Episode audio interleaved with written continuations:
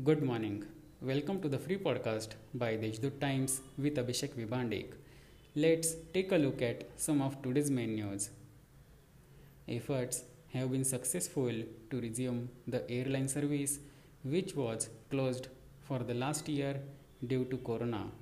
The Nashik Hyderabad and Nashik Delhi flights will resume smoothly in just a few days, informed MP Hemant Godse.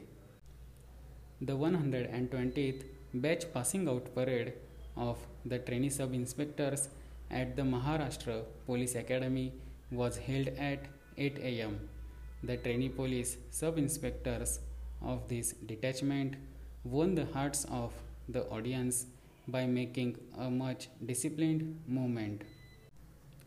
The Nashik Postal Department has organized a special drive till 5th July 2022 to link mobile numbers to Aadhaar card, update emails, and issue Aadhaar cards for boys and girls less than 5 years of age through postman and postal servants.